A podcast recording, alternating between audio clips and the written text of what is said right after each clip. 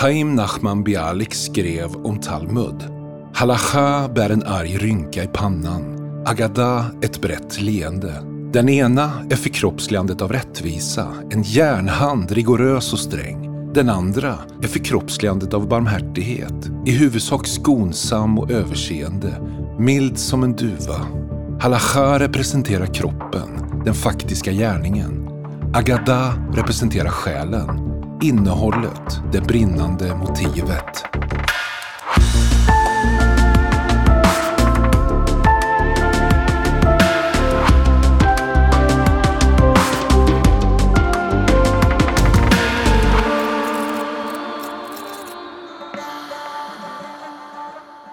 Välkommen Roar, ett nytt avsnitt. Tack Simon. Nu, nu är vi igång. Du har varit i Sverige i helgen här. Ja, precis. Väldigt kul. En del av Sverige har Ja. aldrig varit förut, så det var, det var Just roligt. det. Hässleholm. Ja, där ser man. Ja, men det blir lite Sverigebesök under hösten här och det kan vi ju bara tipsa om att vi kommer vara runt lite grann nu i höst här på lite olika håll och kanter. Jag ska till Jönköping i helgen. Och eh, på vår Instagram, Folk som overlevde, så kan ni hitta datumen och så om ni vill komma och säga hej och eh, höra lite mer om podden och lite mer om Israel och lite annat. På många ställen går det också att köpa våra fina posters, så det kan ju vara anledning nog att komma. Men du, eh, Roar, vilket årtal är det vi ska fokusera på idag? Ja, vi har bara gjort det väldigt enkelt och lätt. 500. Det är jämnt och bra. Men eh, ja, den, korta versionen då, 30 sekunder. Varför är detta ett så viktigt årtal? Ja, så vi pratar om samlingen av Talmud och vi ska gå in på vad Talmud är, men det är en av de judiska heliga böckerna. Och eh, den här boken kommer ju att forma judisk liv och kultur eh, fram till våra dagar och gör det fortfarande. Så vi vill prata om varför den är så viktig. Det blir lite mindre historia denna gången och lite mer tankar och idéer och innehåll i den här boken. Varför den kom till eh, och vilken effekt den har haft. Inflytande.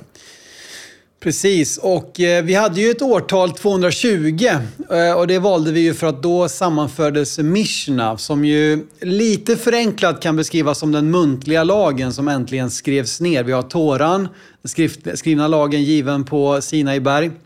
Mishna, som man kan kalla den muntliga lagen, som nu skrevs ner efter att ha förts vidare muntligt under flera århundraden. Eh, och nu då kommer Talmud som väl kan då på något sätt ses som en förklaring eller fördjupning av Mishna. Ungefär, men mycket mer om det. Eh, så vill ni ha ännu mer bakgrund så kan ni lyssna också på år 220 då, tidigare avsnitt här.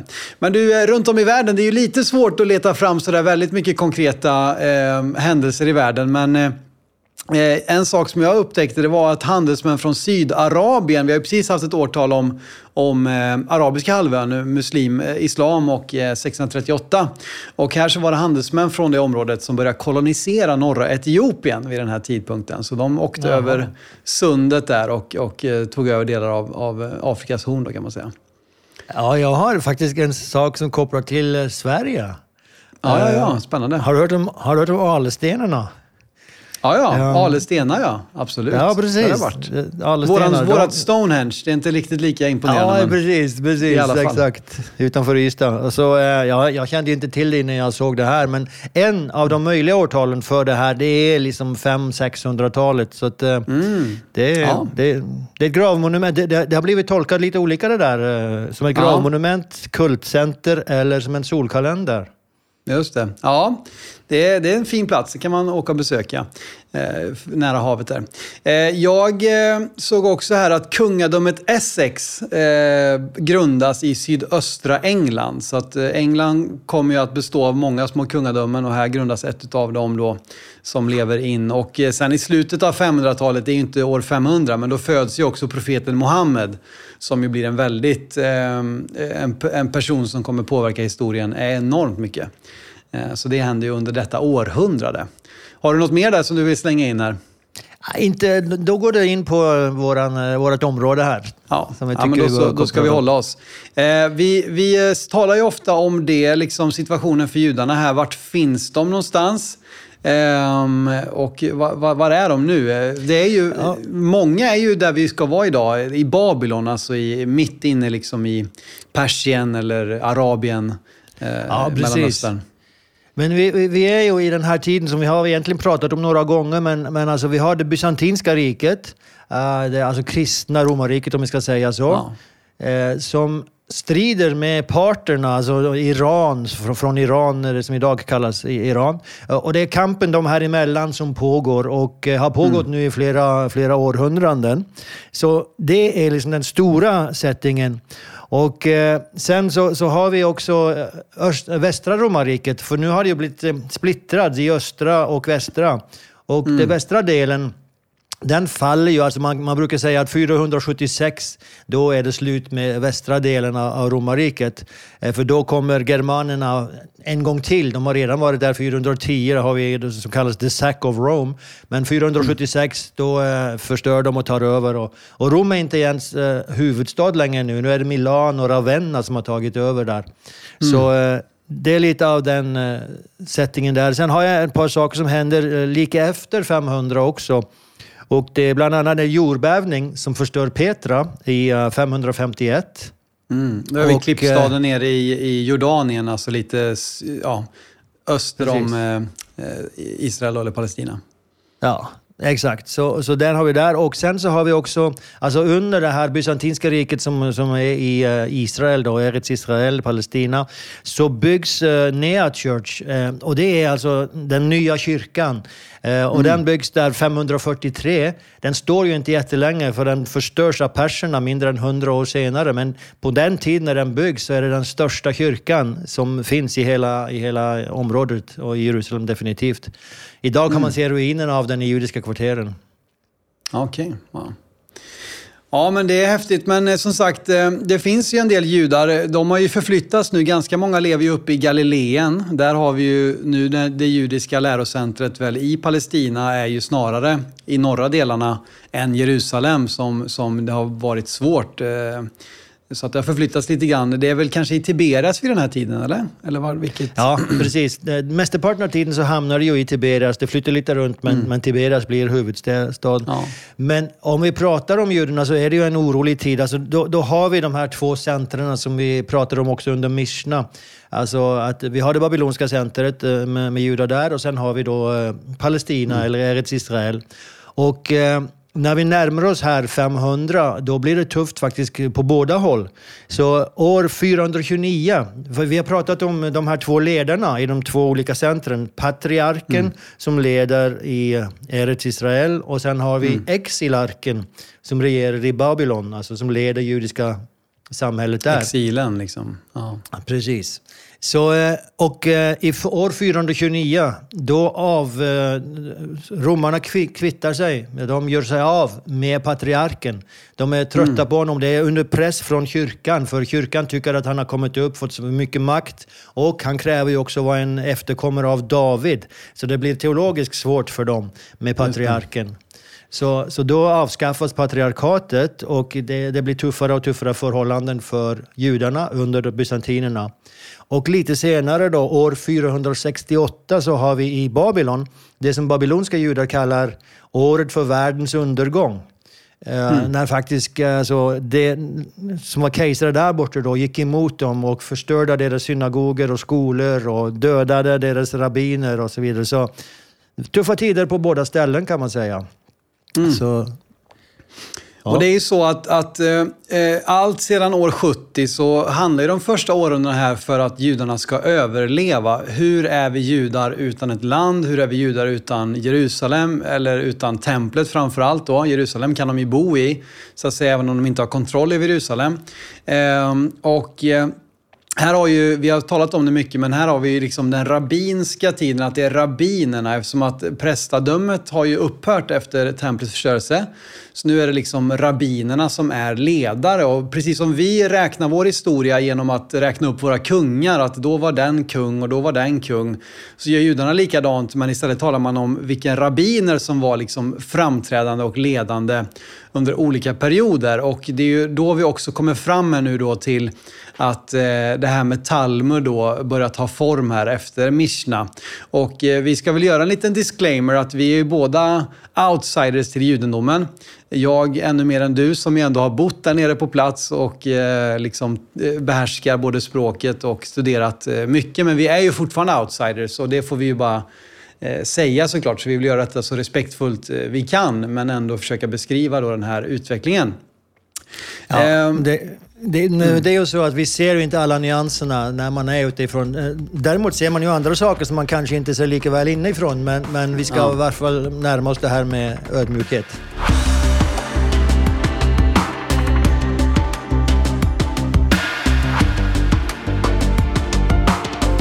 Talmud då, det betyder ju att studera. Och eh, nu som sagt eh, ska vi då närma oss här. Det blir mycket, återigen som vi brukar, det blir mycket bakgrund. Historien som leder fram till, om det nu var år 500, det är ju ett lite omstritt. En del av våra årtal är ju det, att det kan vara lite svårt att säga exakt årtal, men det är absolut i den, i den tidsspannet där. Eh, men vad är egentligen historien bakom eh, Talmuds uppkomst? Vad, vad är liksom behovet av det och, och eh, vad, är, vad säger den judiska traditionen om detta? Ja, precis. Det, för det är ju judisk tradition vi får förlita oss på här. Och, eh, eller i alla fall det som ger oss bakgrunden. Och du har redan nämnt Mishna. Men, men det som du började faktiskt citera den här, den här versen som står i Pirkei Avot, som är en del av Mishna. Eh, Pirkei Avot 1.1 så står det Mose tog emot Toran på Sinai, överlämnade lämnade den till Josua, Josua till de äldste och de äldste till profeterna och profeterna till männen i den stora församlingen. Och, och då är vi ju nere strax före Kristus med männen i den stora församlingen. Och Den stora dem- synagogan har det också kallats va? Ja, precis. Den stora synagogan. Och, och där, sen så överlämnades det från dem till det som vi kallade paren. Och, och de mest kända, de mest kända av de paren är ju Hillel och Shammai, som vi pratade om under Mishna. Som vi fortfarande har två huvudgator mitt i Jerusalem, Hillel och Shammai. De, är liksom, Ja, precis. de, precis. kommer, de, kommer, de kommer ihåg sina heliga liksom, ledare genom att ofta upp, uppnämna gator och torg och så vidare efter de här olika personerna. Ja, precis. En av Jerusalems bästa restauranger ligger på Akiva Street. Så att, eh, Just det. Ja. Rabbi Akiva. Men eh, så, så då har vi Hillel och Shammai. Och det, det är ofta så, det är två skolor med lite olika inriktningar. Så, och så fortsätter det ju också, kommer att fortsätta genom hela judendomen, att det finns olika skolor. Men Hillel och Shammai är de mest berömda. Och sen efter dem då, då kommer vi egentligen in på det som är rabbinsk tid. För de lever där precis vid år noll, före innan. Och, och det är ju sättet som vi räknade på eh, med, med före och efter Kristus. Och eh, där då så, så börjar den rabbinska perioden och då kallar de den första 200 åren av våran tideräkning räknar de som tanaitiska perioden, Tanaim. Eh, för då har vi en grupp eh, rabbiner som, som eh, råder och som leder folket och som kallas då Tanaim som eh, också betyder att studera, repetera. Just det, eller repetera. Mm. Ja. Och, och det är den här gruppen då, den här tana, tanaitiska eller tanaim, det är de som formar Mishna då, som ju kommer till där strax efter år 200. 220 är ju också ett årtal som vi har tagit så, så nära vi kan förstå liksom. Även om eh, Precis. uppbyggelsen är, är lång liksom. Och sen kommer en ny, en ny grupp då, Amoraim, och det är väl de som då är med och formar det vi nu ska prata om, Talmud. Ja, precis. För då kommer Amoraim. Vi har Tanaim från 0 till 200 och, eh, ungefär. Och sen kommer Amoraim då från 200 till 500. Eh, det kommer från ordet att säga. Därför att Amoraim, eller Amoraim, de fanns också under den tanaitiska perioden. Och väldigt ofta så var det så att Tanaim var de, de lärde, de satt med all kunskapen, men de var inte jätteduktiga på att förmedla den. Så de hade någon som talade för sig och det var Amoraim. Eh, Men till slut så blir det slut på, Amora, på Tanaim och Amoraim blir då även de lärda och de som kommunicerade. Och det är alltså under den här generationen som du säger som vi till slut får fram eh, Talmud. Eh, Och bara en sak som är så intressant det är att i Talmud så ser man ju ofta att Amoraim kan diskutera, en, en Amora kan diskutera med en Tanna fast de inte levde på samma tid. Men eh, därför att de har eh, nedskrivet Så, det som är man- så man använder det ungefär som en, som en titel alltså? En Amora eller en Tanna som du säger? Ja, precis. Det, det är en titel. Och en Amora kan inte egentligen argumentera med en tanna. Han kan inte liksom motsäga en tanna. Så det, det finns den här rangeringen Någon slags också. hierarki där. Hierarkin. Ja. Ja. precis. Sen bara för att ta det också då, efter Amoraim då, så när Talmud väl är eller nedskriven så kommer Savoraim från ordet eh, savor som betyder att resonera. Resonera omkring. Och då är det intressant de- för då är det, då är det arameiska. Alltså, eh, och Talmud är väl skriven på arameiska va? Det kommer vi kanske tillbaka till. Ja, Det, det kommer vi tillbaka till. Ja. Precis. Men, men just att det, ja, det är intressant att det är liksom det språk som används då. Eh, Mm. Och, och efter Savoraim så kommer Geonim. Savoraim är från 500 till 700 och så har vi Geonim som betyder egentligen genierna. Men, eh, Mm. eh, ja, och de håller på där från 900 till 1100 ungefär. Och då börjar vi närma oss liksom Moses Maimonides. Han kommer väl lite strax efter dem kanske, eller räknas han bland Geonim? Eller? Nej, han du? räknas inte in bland dem. Både Rashi och Maimonides kommer efter där. Just det. Eh, men där kommer ju även, eh, vad heter de här? eh, eh, Ja, nu, nu tappar jag bort det. det. Det är mycket som händer i alla fall. Det utvecklas vidare. Men, men det är klart, de här två första, Tanaim och Amoraim, de får ju en väldig betydelse i och med att de då formar de här två verken, Mishna och Talmud.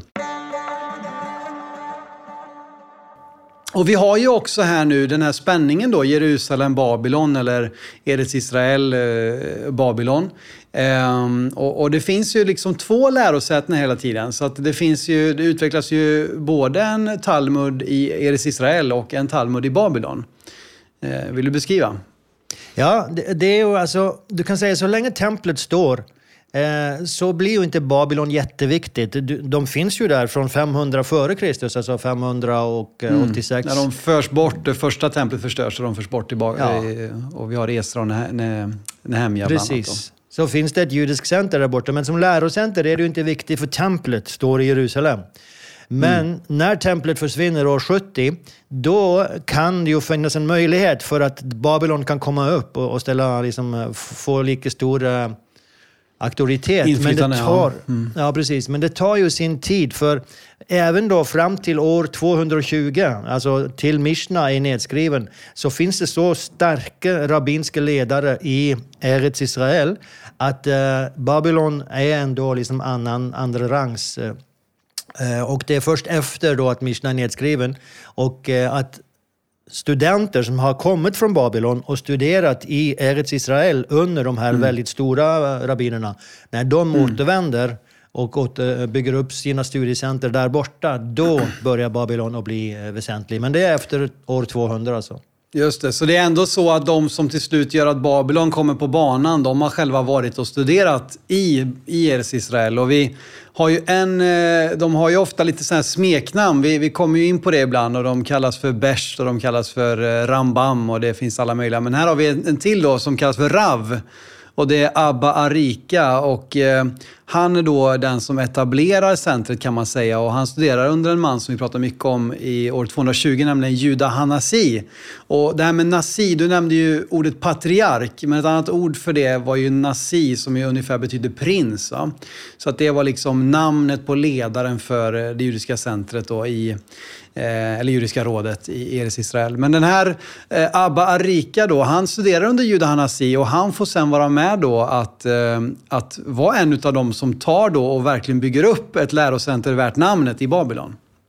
Ja, precis. Och eh, han kommer ju från en väldigt eh, viktig familj, alltså från bror till kung David. Eh, de är efterföljare Oh. av eh, Wow. Shimei.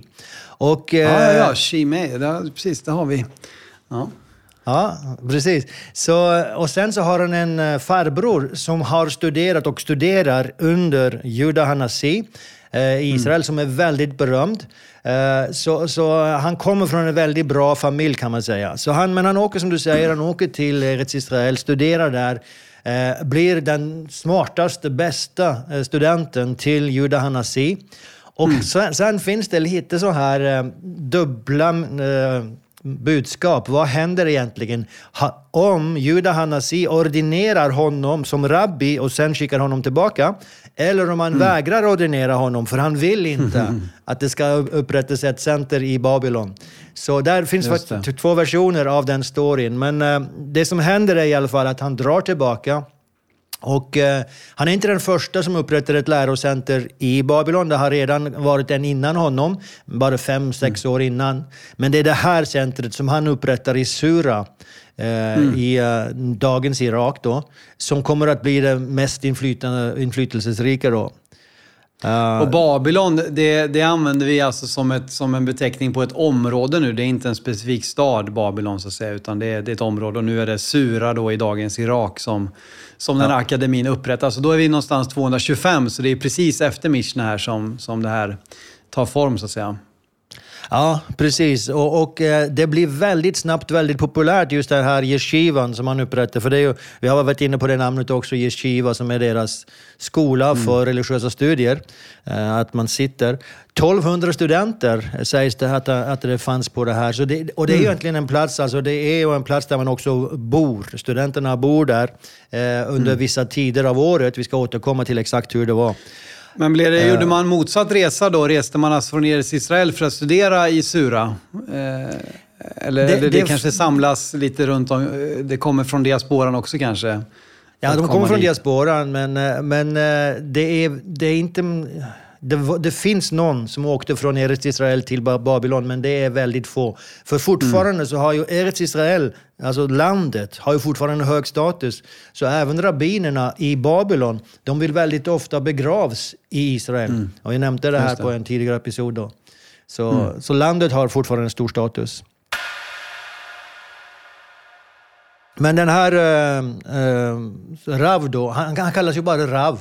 Och det är ju, det är ju alltså rabbi på arameiska. Äh, så, men han, han är vän med kejsaren. Och det, det, alltså, just när han lever så har vi ett skifte mellan parterna och sassaniderna. Det är två olika dynastier i det här mm. området som byter av varandra. Och han är vän då med kejsaren till den avträdande som, som, som blir fjärnad. Så eh, mm. efter det så blir förhållandena lite svårare då. Men, eh, men det kan man ju känna igen också. Som sagt, om man, om man läser om eh, jag menar, Daniel, Shadrach, Mesak, Abednego, Esra, Nehemja. Redan de hade ju ofta högt uppsatta, eller de var bland hovet, det kungliga hovet. Så att det var... Alltså de judiska lärda hade fortsatt connection så att säga ända in i, i hoven, även in på den här tiden. Då. Ja, precis. Det, det, det, är ju så väldigt ofta. De är betydelsefulla, de här judiska samhällen, vart de mm. nu än är. Men bara för att prata lite om uh, Rav och hans... Uh, för han börjar det som kommer att bli metoden i, i Talmud, där, där man alltså bygger på Mishna. Uh, och Mishna är som vi har nämnt en bok full av lagar. Så de tar en Mishna, det kallas en Mishnayot, alltså mm. bara en lag. Som så, en, en vers eller ett kapitel liksom? Ja, precis. Men det är en religiös mm. lag, så man utgår från den och sen bygger man på den med tanaitiska eh, förklaringar och utläggningar.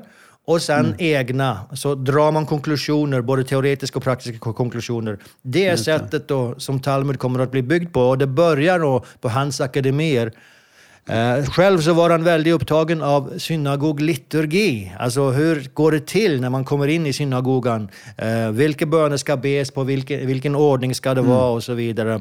Så det var en sak som, eh, som han var upptatt av. Sen var han upptatt av eh, mystik. Eh, mm. Det finns in, inom judendomen Maase Bereshit och Maase Merkava. Det, det, är två begrepp som handlar om Maase Bereshit. Bereshit är ju första Moseboken, alltså skapelsesberättelsen. Mm. Och då är det gärningar som beskriver skapelsesberättningen, det är en form för mystik. Och så har vi Maase Merkava. Om du är inne i israeliska stridsvagnar så känner du kanske till att eh, stridsvagnen som de bygger själv heter Merkava. Det betyder mm. vagn faktiskt. Men det kommer från mm. Esekiel eh, och Esekiels visioner.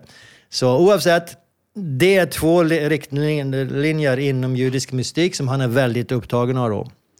Samtidigt, jag har två, två korta citat bara, bara för att få känslan för vem, vem han är.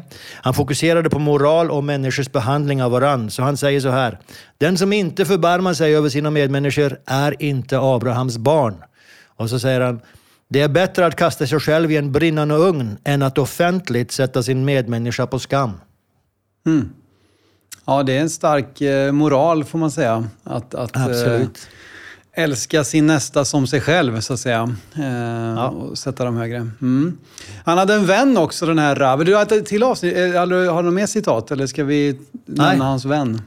Hans vän. Samuel Bar Abba, som också blir en, en betydande... Han studerar tillsammans med Rav och upprättar en annan akademi som också får betydelse. Men inte lika långvarig ja. dock. Då. Eh, ja, precis. Alltså, faktiskt så var det ju... Alltså, eh, han, mm, akademin varar faktiskt längre.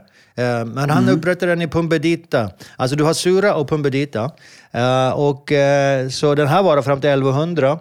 Men du kan säga den blir under hans tid inte lika inflytelserik som, som Rav. Det är Rav som är den stora. Men det som är viktigt just med de här två, Samuel och Rav, det är att i Talmud så är det ofta diskussioner dem emellan. För de, de var ju ändå två lite olika skolor. Mm. Lite Shammai och Hillel då, ungefär. Ja, precis. Fast de var nära vänner också. Eh, Så är det de, deras diskussioner som då utgör väldigt stommen väldigt ofta i Talmud. Just det. Mm. Eh, Men de här akademierna, de, de lever kvar som du säger. Alltså Samuels menar du lever kvar ända till 1100-talet då? Och, Ja, eh, och den här Isura eh, har jag en anteckning här att den varar fram till 800 ungefär, om det stämmer. Ja. Så att de, de lever i, i många århundraden och förbi Talmuds uppkomst, även om de sen då försvinner lite grann.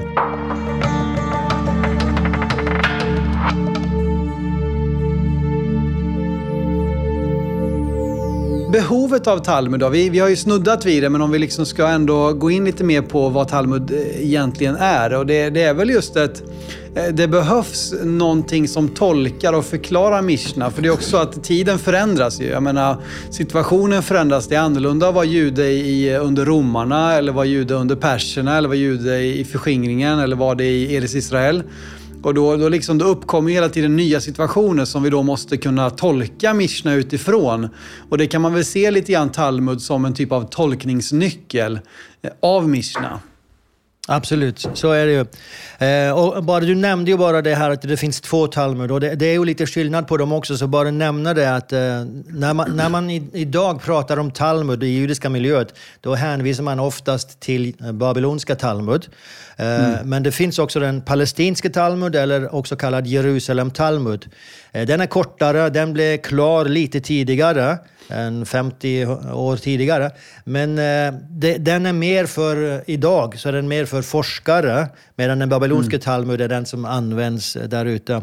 Och sen är det vissa delar, då, eh, för, för båda bygger ju på Mishna, men Jerusalem Talmud har inte en diskussion över de sista delarna av Mishna. Alltså det saknas en diskussion över den. Den är inte, Det är Medan- inte fullständig då, med andra ord. Nej, precis. Medan eh, babyloniska Talmud saknar diskussionen, alltså Gemara som det kallas, över en, en del som heter straim, alltså som heter såkorn eller hur, hur man sår. Men det har att göra med att just den delen av Mishna handlar om Israel överhuvudtaget. Allt är bara Israel. Hur sår man och hur ska man skörda och så vidare.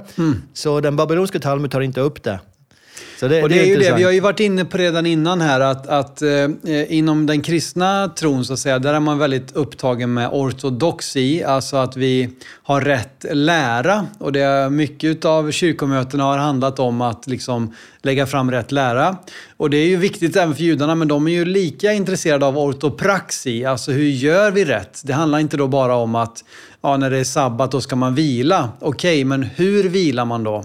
Och när övergår vilan i arbete och vad är egentligen arbete? Alltså de är otroligt noggranna med att inte bara lära rätt utan också göra rätt så att säga. Och det är Precis. väl Talmud ett uttryck för, liksom, att vi måste verkligen diskutera och komma fram till hur vi nu också gör det här, detta på rätt sätt så att vi inte tappar bort någonting så att säga. Så, så är det. Eh, och också bara så här lägga till att när judar talar om Talmud så använder de ofta ett annat ord, Gemara. Eh, och det är deras sätt, alltså är man intern liksom så, så pratar man om Gemara. Och det är egentligen den diskussionsdelen av Talmud. För du har som sagt Mishna som är en del och sen har du Gemara, den diskussionsdelen. Men vi pratar om behovet för Talmud och jag ska bara ge några orsaker. Jag har en tre, fyra stycken här som som är orsaken till varför man behövde, du, du har redan varit inne på det, men folket stod utan ett centralt eh, styre. De, de, de hade ingen egen nation, ing- inget eget land och inget eget regim som styr över dem. Eh, och det gör att det blir lite uniformitet, enhet bland folket. Så man behöver någonting som kan vara med att forma den judiska kulturen och, och sätta samma standard överallt. De var ju utspridda också, så de behövde någonting. Eh, sen har vi hotet från hellenismen, alltså det här eh, grekiska, Grekiska inflytande. filosofin, ja. Mm. Ja, precis. Och avgudarna och så vidare. Så, så det hotet var ju väldigt närvarande i eh, västra delarna och från, i, Babylon, Ba- i Babylon så var det ju andra hot, då, men religiösa hot också, som gjorde att man måste vara tvungen att sätta upp vissa gränser. Eh, sen det här med den muntliga överföringen, för vi, vi har ju pratat om det här, det har ju blivit överfört i, muntligt i många århundraden. Varför kan de inte bara fortsätta med det? Ja, men det var just därför att nu var de utspridda, nu hade de inget centralstyre själv överhuvudtaget. Så, och eh, sen som du nämnde, en Mishna behöver en tolkningsnyckel.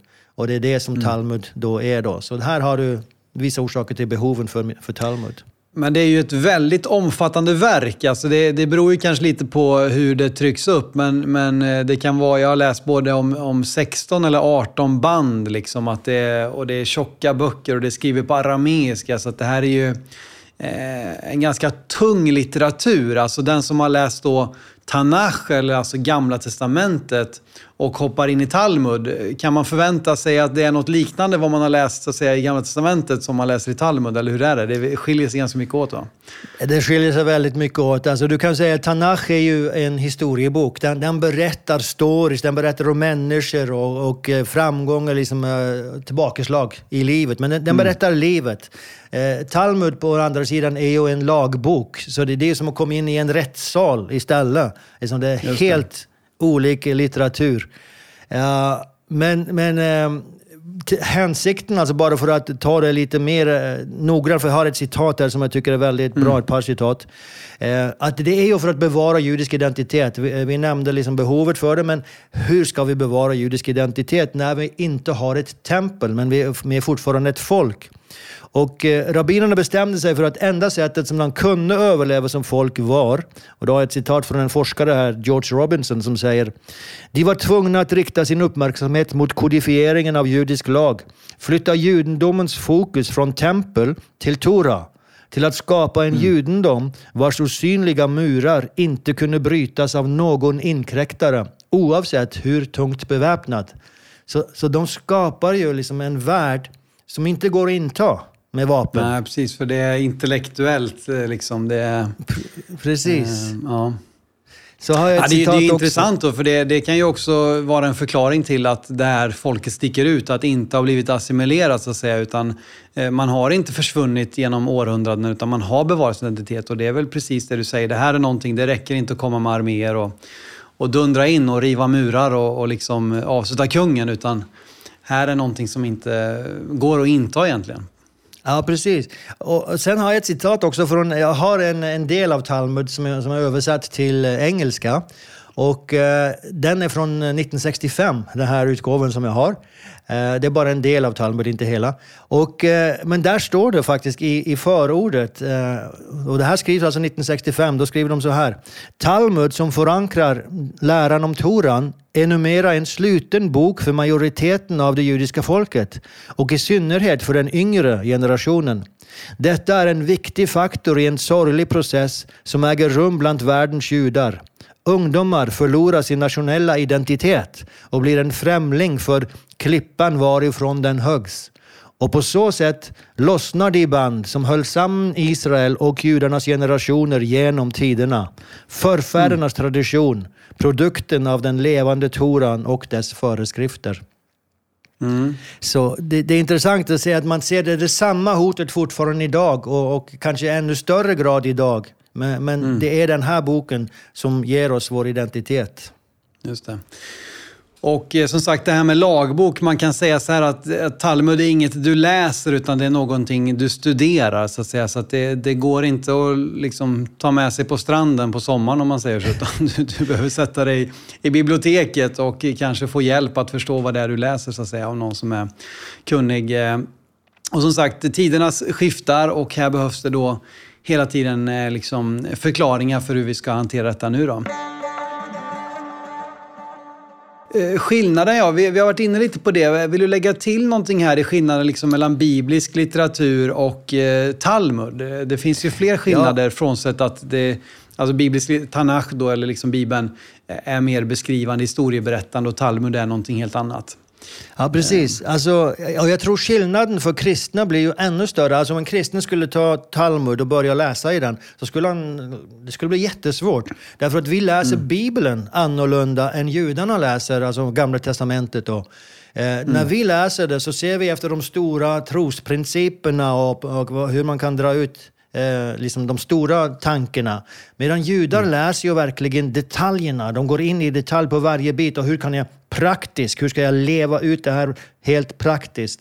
Så mm. eh, det var, var ju någon som sa det, någon jude som sa, vad, vad är skillnaden? Ni judar läser Gamla Testamentet, Tanach, och vi kristna läser. Vad är då skillnaden? Jo, sa han, skillnaden är att vi gör det. så, ja.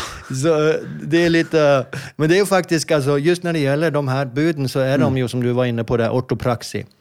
Men eh, vad är då de här skillnaderna? Jo, alltså, i Bibeln så ser vi att historien är viktig, för Gud är historiens Gud. Det är Gud som som håller mm. sin hand över Israel och driver deras historia framöver. Och, och ibland så blir det ett tillbakaslag, eh, men det har att göra med deras egen uppförsel och så vidare. Men det är Gud som håller också eh, nationerna under sin, mm. sitt inflytande.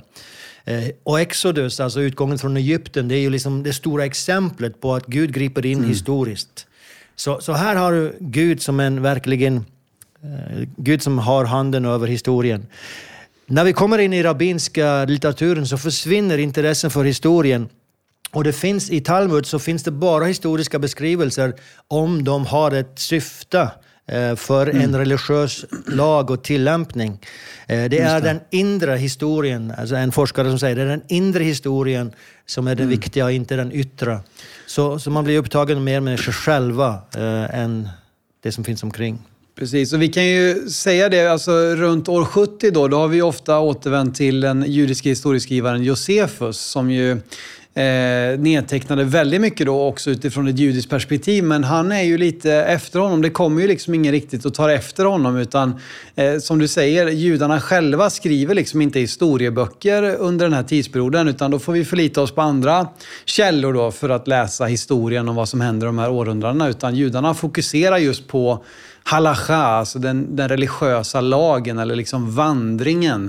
Eh, det är det som blir fokuset väldigt mycket här och nu. Hur ska vi överleva som judar här och nu liksom och inte tappa vår identitet?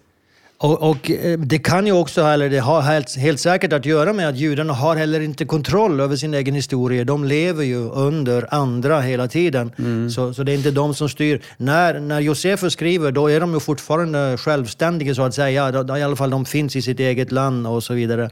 Men mm. det är de inte nu längre. Så, eh, så, så blir det. Och det, det, är väl många av dem, alltså, eh, vi har ju talat om, om pionjärerna som så att säga bygger upp eh, det, det nutida Israel. Och Ben Gurion är ju en av de mest framträdande första premiärministerna och många av dem var ju ganska sekulära. De var inte så religiöst drivna. Och till exempel Ben Gurion, han föredrog ju verkligen Tanach före Talmud för att han tog ju liksom Talmud, ja, men det har ju med Babylon att göra, det har med religiös lag att göra. Medan Tanach, alla berättelserna, de utspelar sig ju här i det heliga landet. Eh, så att för en, för en person som Ben Gurion så var liksom inte Talmud så väldigt viktigt, utan det var liksom berättelserna om, om David och Mose och liksom Simson och alla de här eh, profeterna och allting som, som verkade i landet som ju de var så upptagna med. Precis, precis så är det. Att eh, det, det kopplar direkt till landet och därför så babyloniska Talmud var där borta. Och det är att faktum att han inte var religiös. Alltså, så varför ska han vara ockuperad med alla de här religiösa lagarna? Eh, mm. I tillägg så finns ju också det här motståndet, alltså egentligen föraktet som många av de här tidiga sionisterna hade för shtetl-mentaliteten. Shtetl är ju liksom de här judiska samhällen i östra Europa där man bara sitter mm. Eh, i sina yeshivor och studerar. Så det fanns en förakt Precis, man tog, för den. Och man tog emot, man studerade, och man, eh, om det kom pogromer, man bara liksom tog emot slagen utan att resa sig upp. Och det var ju det som, eh, som blev ett skifte i och med sionismen, där den moderna, runt sekelskiftet 1800-1900. Men du, vi har ju varit inne lite på det här, men om vi, om vi, om vi går, gör det lite tydligare här nu med Talmuds innehåll. Men det blir ju alltså, det blir ett litet bibliotek. Alltså, det är ju en, en samling. Det är flera band om man nu ska skriva ner det. Ehm, och eh, och du, har, du har nämnt flera delar av det här, men om vi tar det lite liksom, tydligt här nu. Innehållet ja. i Talmud, hur ser det ut? Ja, precis. Alltså, det är ju ett bibliotek. Alltså, det, det är ju det, det, som du säger, 16 band och det är foliosidor. När man räknar sidorna i Talmud så räknar de 2000 2711 beroende på utgåvan. Men 2711 mm. sidor. Men då är en dubbelsida räknas som en sida. Så du kan nog dubbla mm. det. Så är du uppe i 5 500 ja, sidor. Ja, eh, och, och, stora liksom. Så eh, det här... Och det, det är ju intressant också för de här sidorna består ju av tätskrivna, te, tätskriven text i olika kolumner. Så mm. i mitten så har man då eh, Talmudtexten. Men sen har man på höger sida, alltså in mot, mar, alltså, eller inte på höger sida, men in mot margen av boken. Margen, ja, mitten liksom. Mitten, ja. ja. Marginalen, ja. Binding, bindningen, alltså där man ja. binder boken. Där finns eh, Rashi, sina kommentarer. Alltså Rashi, den rabbin som levde på 13, 12-1300-talet. Ja, hans mm. Eh, kommentarer blev så inflytelserik att de inkluderade i Talmud. Så den finns där. Och på mm. andra sidan av Talmudtexten så finns eh, tosafisternas kommentarer. Och tosafisterna var Rashis elever. Mm. Så, och i tillägg till det så har man ännu ytterligare en, en kolumn med kommentarer. Så det är otroligt mycket information på en sån här sida. Ja. uh, jag har ett citat uh, från uh, Steinsals, en väldigt känd rabbin som, och forskare som har skrivit väldigt mycket. Han sa så här, han skrev, beskriver Talmud så säger han, det är ett konglomerat av juridik, legender och filosofi. En blandning av unik logik och listig pragmatism, av historia och vetenskap och anekdoter av humor. Så det, ja. det, är mycket olika. En annan forskare sa så här, Jakob Newsner, jag tror jag nämnt hans namn för han är ju, alltså han har skrivit, jag vet inte, hundra böcker. Alltså han har skrivit hur mycket som helst. Men han, han sa så här, vart du än äntrar Talmud så vill det kännas som du kommer in i en diskussion som har börjat länge innan du ankom. Just det, man, man får kämpa med att försöka förstå. Men du har Mishna där, den är uppdelad i bitar och eh, själva Talmud, om vi, nu, om vi nu håller oss till den här mittenkolumnen som du beskrev då, som är faktiskt ja, Talmud, då har du då har, då har du Mishna uppdelat i delar och sen har du Gemara som ju är diskussionen som följer utdragen av Mishna då. Ehm, och sen har du eh, ytterligare olika texter då, eller vad, vad det här ja. innehåller då. Precis, alltså, det bygger ju som sagt som vi säger på Mishna och Mishna är uppdelat i sex kategorier. Och därför är också Talmud uppdelat i sex kategorier. Och sen har de underrubriker. De här kategorierna kallas uh, orders, alltså or ordningar. Och under dem så finns det då traktater. Så totalt är det uh, eh, 63 traktater med olika teman. Jag bara nämna mm. teman. Alltså, den första är Sraim, alltså såkorn, handlar om sådd och skörd i Israel. Sen har vi Moed som handlar om eh, högtiderna. Sen mm. har vi Nashim, kvinnor, om äktenskap och skilsmässa.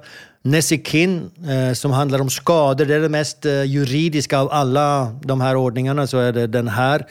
Tvister, rättssaker, civila och kriminella saker. Sen har vi Kdushim, det heliga om offringarna.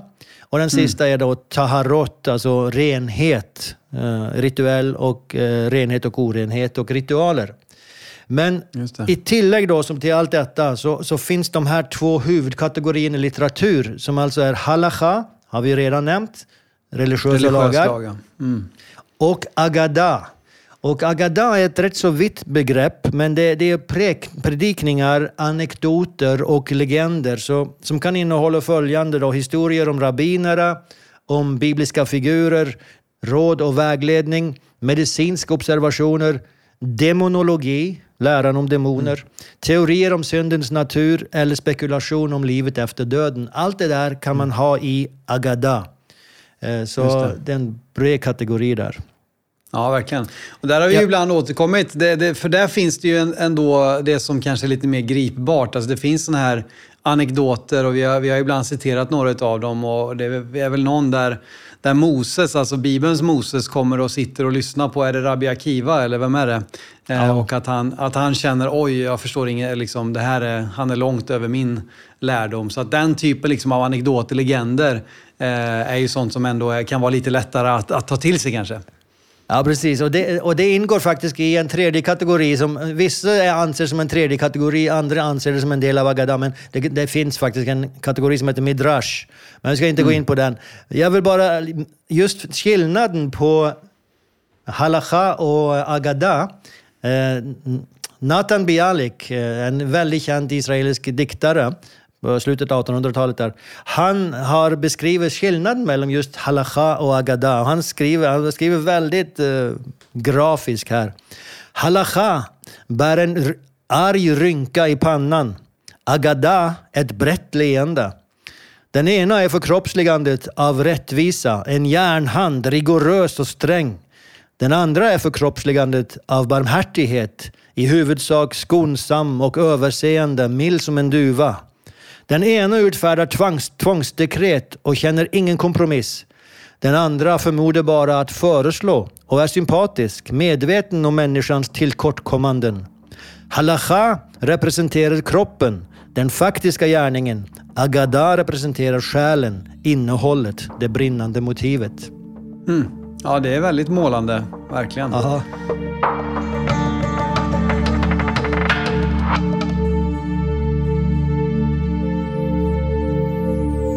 Sen kan man ju då komma in här liksom, men varför ska vi studera Talmud egentligen? Och, eh, eh, vi kan ju ana, jag nämnde den här eh, legenden om Akiva och Mose, där finns ju delar av den judiska humorn. Eh, alltså det, det, det, det, finns absolut eh, även i deras texter. Eh, och sen har vi också det här som vi ofta nämner, liksom, om en, eh, två judar så finns det tre åsikter eller liksom, och, och fyra synagogor eller vad det är man brukar vad man brukar säga. Men, men, eh, och det är väl så också här varför man ska studera Talmud, att det finns olika svar på vad, vad syftet med detta är egentligen. Ja, det är ju så. Och Talmud är ju uppbyggt på det sättet att uh, man har olika rabbiner som ger olika tolkningar på samma fråga. Och båda svaren är med i Talmud. Så du kan säga ibland så, så kommer en diskussion mellan olika rabbiner kommer fram till en, ett beslut. Så här är halacha. Ibland gör det mm. inte det. Och då kallas det teiko. Det, det, är faktiskt ett begrepp man använder i fotboll nu, modern hebreiska, alltså oavgjort. Ah, ja. um, ja, så då, då, då kan man i princip välja, liksom, båda de här svaren funkar. Eh, mm. Det, vet, det tar mig till, uh, återigen till uh, Tevja och uh, Fiddler on the Roof. Du mm. har rätt. Nej, men du har rätt. Ja, du har också rätt. Alla har rätt till slut. Ja. Ja, det, är en liten så här Ja. Den som, den som kommer ihåg det kommer ihåg det. Men det som verkligen är, eh, eh, alltså det som verkligen sätts här in i den judiska, det har väl alltid varit där, men det är just detta att, att judarna är ett studerande folk. Alltså det är verkligen en del utav eh, identiteten. Och, eh, och det finns de som helt enkelt säger att vi ska studera Talmud för att vi ska studera Talmud. Och det är liksom anledning nog. Studier, studiet i sig självt har liksom ett, ett eget ändamål, ett eget syfte så att säga. Precis. Det, det är ett väldigt känt begrepp på, på hebreiska, Torah lishma. Torah för sin egen skull. Alltså, för mm. Toran är ju, är ju liksom grunden för hela allt detta. Så när man säger Talmud Torah, jag studerar Toran, då är det ju liksom mm. hela alltet, inkluderar Talmud. Men Torah Lishma, alltså Torah för sin egen skull. Och, och det, det kan få lite konstiga konsekvenser ibland. Om, om det är så att vi ska bara studera för att studera, det behöver inte ha någon praktisk tillämpning, då kan eh, diskussionerna, och det blir det ibland i Talmud, bli väldigt, känns väldigt irrelevanta. Men mm. det är just därför att men vi ska faktiskt bara studera för att studera. Men det, det är ett svar. Varför studerar man Talmud? Och som du säger, då finns andra svar. Och det andra, eller ett annat svar är att man ska producera lärare så att man kan fortsätta att lära andra. Eh, fortfarande ingen praktisk tillämpning är nödvändig, men man ska producera lära. Men sen så har man ju då definitivt så har man också vad som vi kristna kallar imitatio dei, och även judarna kallar det, att imitera Gud. Uh, att uh, det är det som är syftet. Man, man ska leva ut detta här. Mm. Och, uh, visa just, på Gud i, i vår värld, så att säga. Ja, precis. Och just den biten måste jag säga, den har de tagit väldigt noggrant, inte minst alltså bland chassiderna. Om vi kommer lite mer framåt modern tid, 1700-talet, mm. kommer chassiderna. Eh, och de har ju då sina kända rabbiner, alltså de kallar sin ledare för tzadik, den rättfärdiga. Men för dem mm. så tittar de på hans, eh, hur han lever, hur han gör alla möjliga praktiska saker. Hur han äter, hur han skriver, mm. hur han studerar, hur han, hur hur han, han går. Ja, mm. hur han klär sig, precis. Och imiterar honom, för de anser att hon, han är liksom det bästa exemplet på en levande mm. halacha. Alltså han är halarcha, en religiös lag, i praxis. Just Så, han eh, visar ett exempel. Ja. Och det har du ju även detta då med, med alltså rabbi och lärjunge, mästare och lärling. Liksom. Det är ju också eh, en väldigt stark eh, ja, sak inom judendomen så att säga. Eh, men du, eh, har du något exempel ifrån Talmud? Någonting som vi kan eh, plocka ut här, som vi kan få... Ja, jag kan, bara, jag kan ta några stycken bara. Ett exempel går tillbaka till de här bibelverserna som säger att ett olydigt barn ska dödas. Du kommer kanske ihåg, det står i Moseböckerna. Mm. Och en stad som driver med avgudadyrkan ska förstöras. Och rabbinerna mm. har ju svårt för det här, som, som vi också har svårt för just de där verserna. Mm. Uh, och, uh, och då kommer de fram till uh, ett svar då i, i Sanhedrin, en av de här traktaterna, säger det har aldrig funnits och vill aldrig fin finnas ett slikt tillfälle. Alltså som ett så olydigt barn att det måste dödas. Men det här är skriven för att vi ska studera det och mm. bli belönade. Så genom att vi försöker att förstå det här och studera det här, så det är det som faktiskt är syftet med den, de här utsagnen. Mm. Då är man återigen inne på detta med liksom studier. Det är, liksom, det är studierna som är själva målet, så att säga. Precis.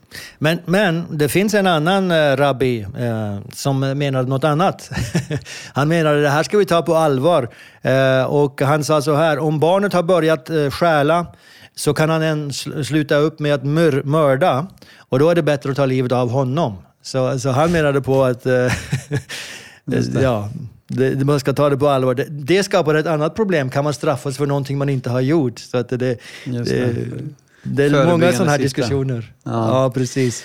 Eh, men du har ju eh. det också. Det är ju verkligen... Eller har, har du något mer du vill slänga in där? Ja, alltså, jag har bara några exempel till här. Eh, alltså, ett exempel som handlar om hur de utvidgar lagen. Och det, är, det står i Moseböckerna, 50 Mosebok 20. När de för krig så ska de inte skära ner träna och förstöra skogarna omkring. Och särskilt inte fruktträna. Eh, bara mm. det de behöver för, för eh, belägringen. Eh, och det här har de då utvecklat och Maimonides då senare drar det här väldigt långt. Men det börjar även under talmudisk tid. Att det gäller alla träd och, och växter. Och Maimonides mm. säger det gäller inte bara träd och växter, det gäller djur, det gäller mat, det gäller kläder, krukor, sko. Allt som kan användas ska inte slängas. Så man kan också dra det... Eh, en typ av förvaltar, förvaltarskapstanke där som ju Gud ger redan till Adam och Eva. Att vi ska ta hand om och vårda den här skapelsen som han har gett oss, att säga. Ja, precis. Eh, sen, sen, så måste vi bara ta alltså, ett exempel också här på som är jätteviktigt, eh, just det här med förlåtelse. För det, det, är en fråga som de tar upp. Hur ska vi få förlåtelse nu efter att templet mm. är förstört? Ja, precis. För då var det, då var det alltså hela, hela, stora delar av Mose lag är ju, handlar ju om vilka offer man ska göra för vilka synder, så att säga. Och offren skulle göras först vid tabernaklet, men sen vid templet. Nu har vi inget tempel, så då kan vi inte offra och då kan vi inte heller få förlåtelse. Och det är ju en, det är en väldigt stor, det är ju egentligen deras, liksom, vad är vägen till frälsning här ungefär? Ja, precis. Det är en huvudfråga och det är en av orsakerna till att de blir ledare för nationen, för de kommer upp med svar på de här avgörande frågorna. Och mm. eh, här så har de ju svarat att bönerna tar över för offringarna. Och de bygger det på bland annat femte Mosebok 11 och 13. Där det står att vi har blivit lärt att älska Herren din Gud och tjäna honom av hela ditt hjärta. Men hur tjänar man Gud av hjärtat? Jo, det är bönen. Det är bönens tjänst eh, som, som gör det. Och det finns andra citat också från... Eh, jag har ett citat från eh, Avot de Rabinatan, som, det är egentligen strikt talat inte en del av Talmud, men det trycks upp tillsammans med Talmud. Och där, där så står det, det har sagts, Rabbi Jose, son till Rabbi Hanina, sa Tfilla, alltså den här Amida-bönen, den huvudbönen i judendomen, instiftades av patriarkerna. Rabbi Joshua, son till Levi, säger Tfilla, alltså den här bönen, instiftades för att ersätta de dagliga offren. Så, eh, mm. Men de menar, det, båda de traditionerna finns, att det var faktiskt Abraham, Isak och Jakob som instiftade de här bönerna. Mm. Och det var eh, sen då att de tog över för offren. För under deras tid så fanns heller inte offren. Nej, inte på det sättet ja, som när templet stod.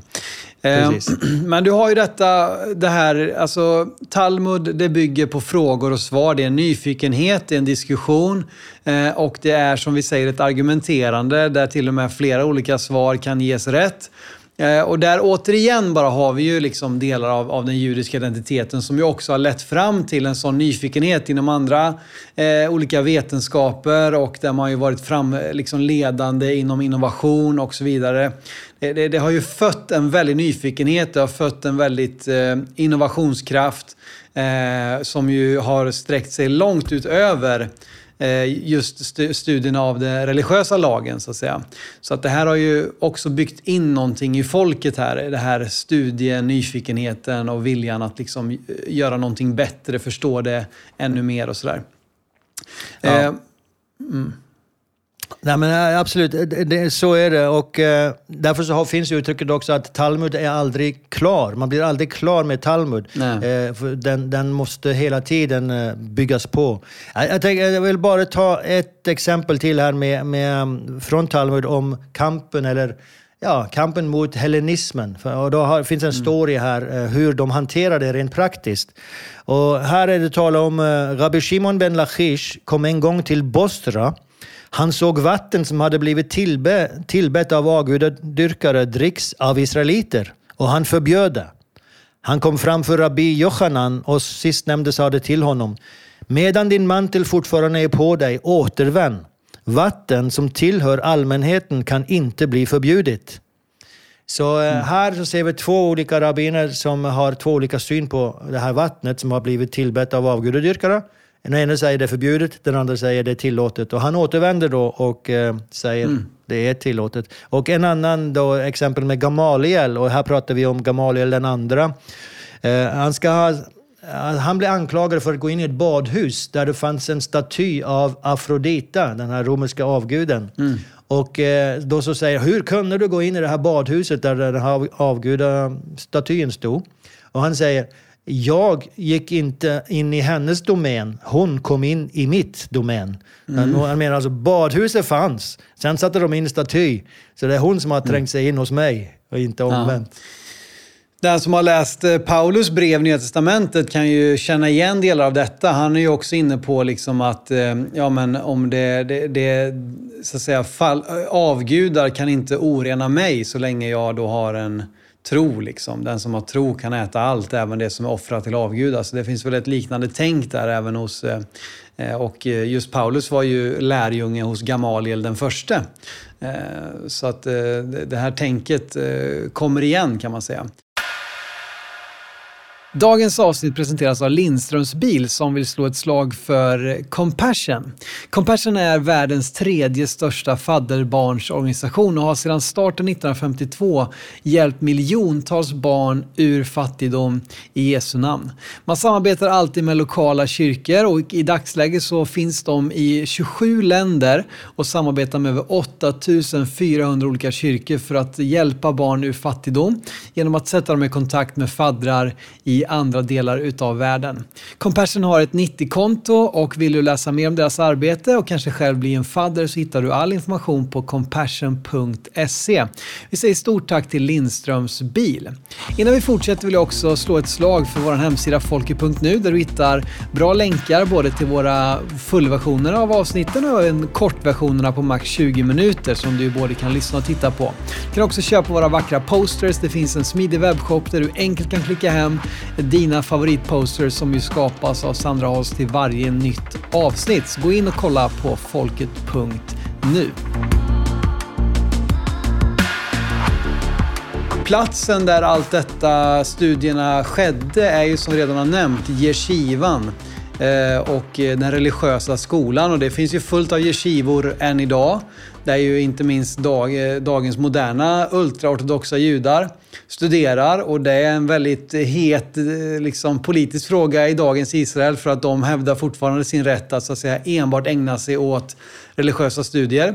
Men yeshivan har ju, har ju långa, långa, en lång tradition, så att säga, den religiösa skolan. Eh, hur var egentligen eh, hur kom den här till och hur skedde undervisningen i yeshivan? Hur var liksom vardagen för de här rabbinerna och deras studenter eller lärjungar? Ja, precis. Alltså, det, det, det började med rabbiner som samlade runt sig studenter, alltså, precis som Jesus gjorde. Alltså, han hade mm. discipler, lärjungar kallar vi dem. Men, eh, mm. och, och sen så till slut så blir det här en institution, man sätter sig ner och man, man lär, och så, då har man en yeshiva. Men eh, hur gick det till då? Och när man kommer till de här akademien som det kallas i, i judiska, alltså de här lärocentren både i Tiberias, i Sura och Pumbedita, då, mm. då är det ju väldigt organiserat. Och då har du en ledande rabbi. I varje akademi har du en som är den ledande rabbinen. Och eh, han vill idag stå, stå fram och ge en utläggning om en text. Eh, sen vill han bjuda in en annan att ge ett annat syn på det här. Och sen ville man dis diskutera och debattera det. Det ville vara ett sätt som man kunde göra det på. Ett annat sätt var att uh, rabbinen gav sin utläggning om texten. Sen bad han en av studenterna att komma fram och repetera vad som blev sagt för att visa att de hade förstått. Så de smartaste mm. studenterna kom fram och gentog vad som hade blivit sagt. Och sen under dagen så ska då de här studenterna diskutera och samtala om det här och sen komma mm. tillbaka på kvällen och göra det tillsammans.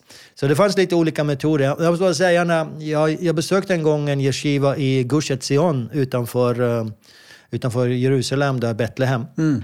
Och eh, det var medan det var fullt med studier som pågick. Och man kommer in där, vi kom in lite uppe på galler, gallerian där, så vi tittade ner på de här studenterna. Och när man kommer in, man har öppnat dörren, så hör man ett sus av människor. Så man kommer in i en kafeteria mm. som är full av folk. Och det pratas och det är, liksom, det är helt sådär. Och, och, det är sättet som de håller på med. Det en och en, eller två och två, som, som diskuterar med varann. En uppgift som de har fått. Och, och det kan mm. bli väldigt högljutt ibland. Så det är väldigt annorlunda än vårt sätt att studera på. Ja, oftast. precis. Det är inte den här klassiska katederundervisningen att här sitter läraren och jag ska tala om för er vad som är rätt och sen ska ni göra, liksom skriva prov på vad jag har sagt är rätt. Så att säga. Utan det är mycket mer levande, även om det finns en hierarki och det finns en respekt för, för rabbinerna. Och liksom, eh, sådär då, så är det ändå liksom en öppen diskussion. Och den studenten som visar, liksom, det är ju så de har upptäckt också, de, de mest begåvade studenterna, att ja, men, wow, här är en som verkligen kan sätta ja. mina argument på prov och då blir det kanske nästa lärare, nästa rabbin så att säga. Och bara för att säga det, alltså, ibland så kunde det finnas lite brist på respekt också, så det finns lite sådana ja. stories. Eh, jag har ett citat här från eh, två stycken som diskuterar och så, så vill, den ena vill attackera den andra och så säger jag, ja men din lärare var en sivkutter i en myr. Säger man så? Mm. Nej, det måste vi försöka översätta. Vad sa du? Sivkutter? Ja, han, han, han kär siv. Uh, Vad är siv för något då? Siv, ja, det är sånt som växer i, i vattenkant. Så, ja, just det. Som vass, vasskärare. Ja, vasskärare i ja, en myr. Där har vi det. Ja, i, en, i, i ett träsk eller i en, eh, en myr kan man säga också. Ja. Ja, det, var, det var inget... Så, I alla fall, så det, det var liksom sättet att förnedra den här eh, studenten på. Det, det var din rabbi, det var din lärare. Ja. Ja. Ja, vi ska precis, återkomma till varför han var kan- det. För, för, Ja. för må, många, alltså de, de hade ju yrken. Det var ju så att de, de studerade ju inte heltid de här. De hade vanliga Mm. jobb och då fanns det de som var, vad det nu kallas, sävskärare. Vass, vasskärare i, i träskmarker. Det, det lät inte som något jätteroligt. Sumpmarker kanske vi ska säga. Ja, Eh, det var inget jätteroligt uppdrag. Eh, Men eh, det, det utvecklas ju vissa olika sätt här också. Att, att hur man kommer fram till någonting. Och det finns ju en, en demokratisk öppen process ändå. Är det, som att alla inbjuds att argumentera för sin sak och alla inbjuds att ifrågasätta rabbinen då, även om eh, man kanske inte alltid kommer överens så att säga. Eh, men det, det är ju någonting som utvecklas här. Eh, och det måste ju vara ganska unikt i den här tiden, tänker jag, där det ju var väldigt mycket diktatorskap. Liksom, att så här säger kejsaren, så här säger kungen, så här säger påven. Och så är det helt enkelt. Men här Ja, men är alltså- lite annan... De är tidiga Precis. liksom, med det demokratiska öppna. De, definitivt, och, och det, det som de är tidiga med det är ju studier överhuvudtaget. Alltså Ja. att, att man lär sig att läsa och skriva och så vidare.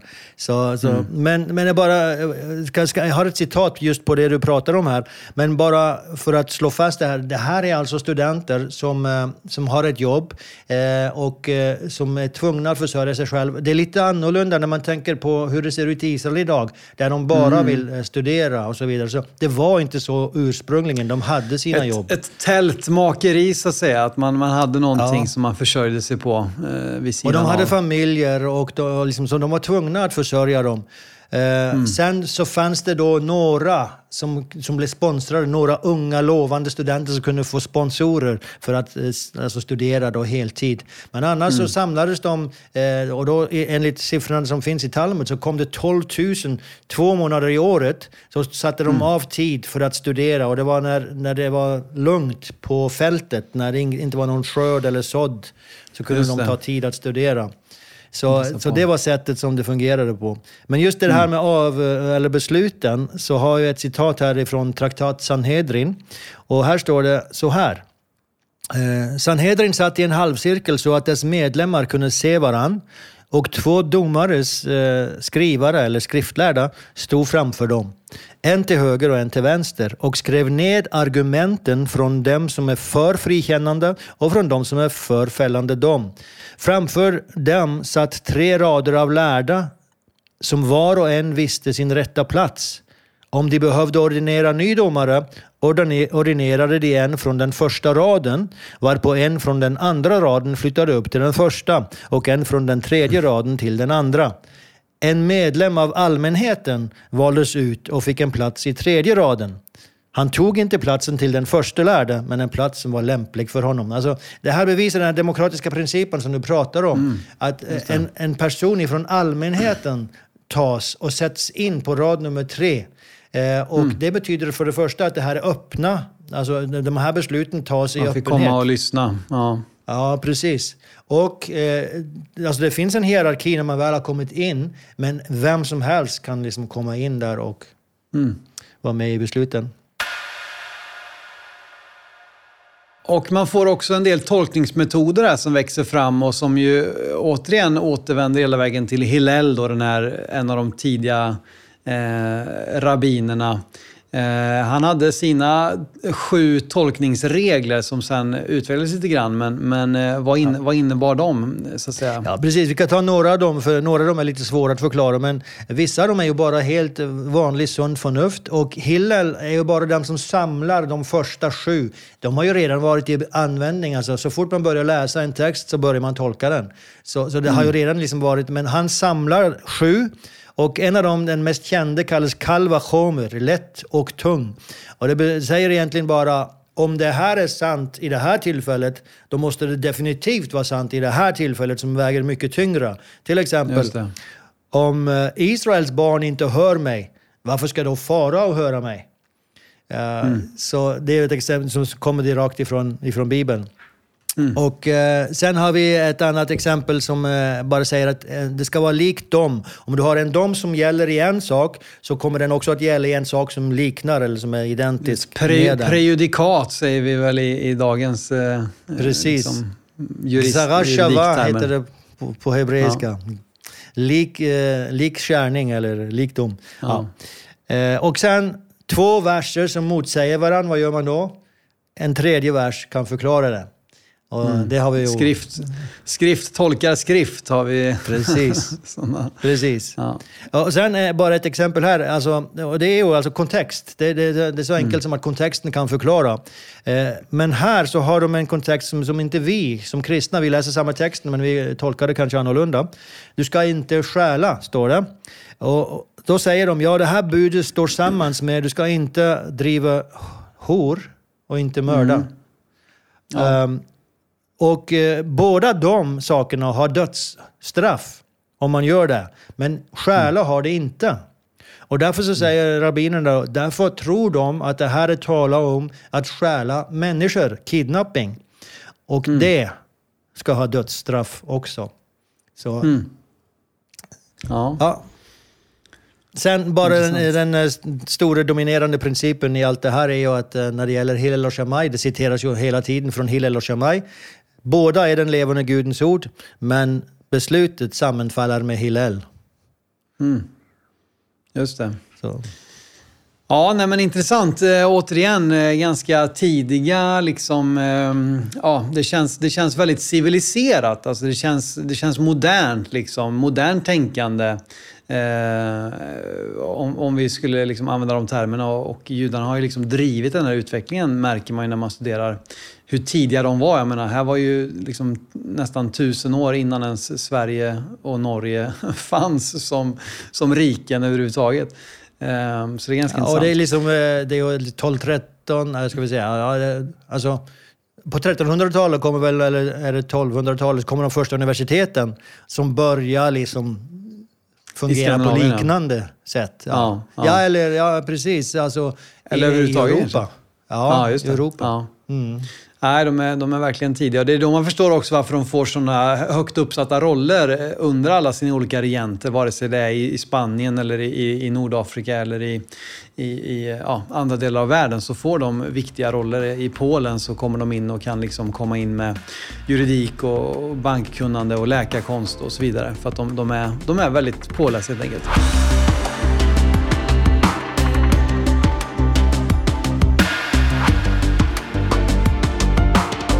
Vi ska få nämna någonting här om, om en man, eh, en, ytterligare en rabbin som heter Resh Lagish och som ju lever i den här inledande perioden då utav de här Amoraim.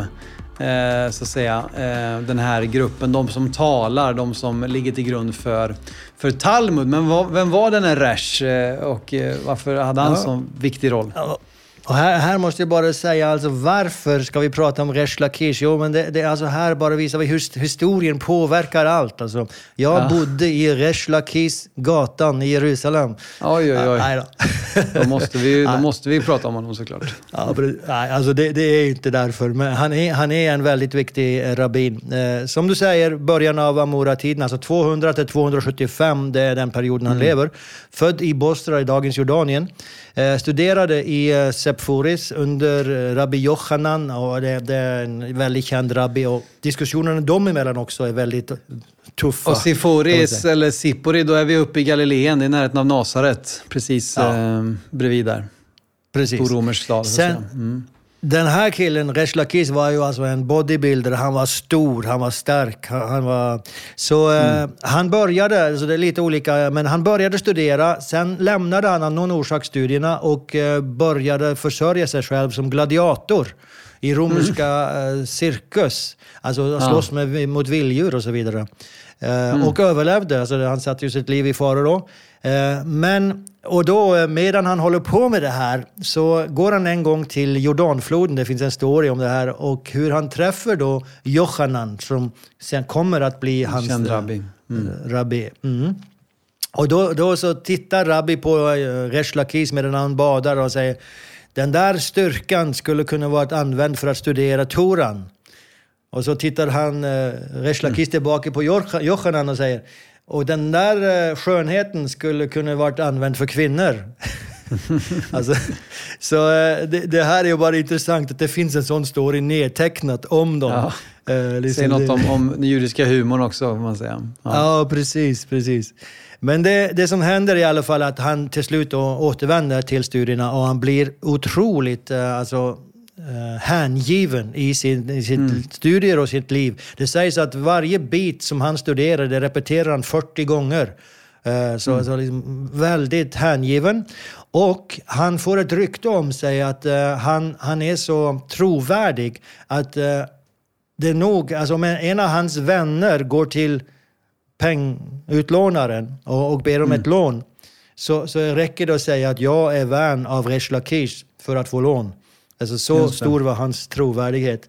Så, Mm. eh, sen är han väldigt, eh, han är inte rädd för att tala emot etablerade röster tala emot auktoritet. Inte för att eh, han ska skina själv, men han, han bara vill ha fram sanningen. Så det, det är så en väldigt uh, Kan man väl intressant... se någonting av den uh, o, orä, liksom oräddheten då att vara gladiator, att han använde den, eh, det modet så att säga även då att sätta sig upp emot intellektuella eh, motståndare så att säga, inte bara vilda djur.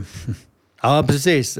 Och, så jag har några citat från honom också som också beskriver lite vem han är. Då.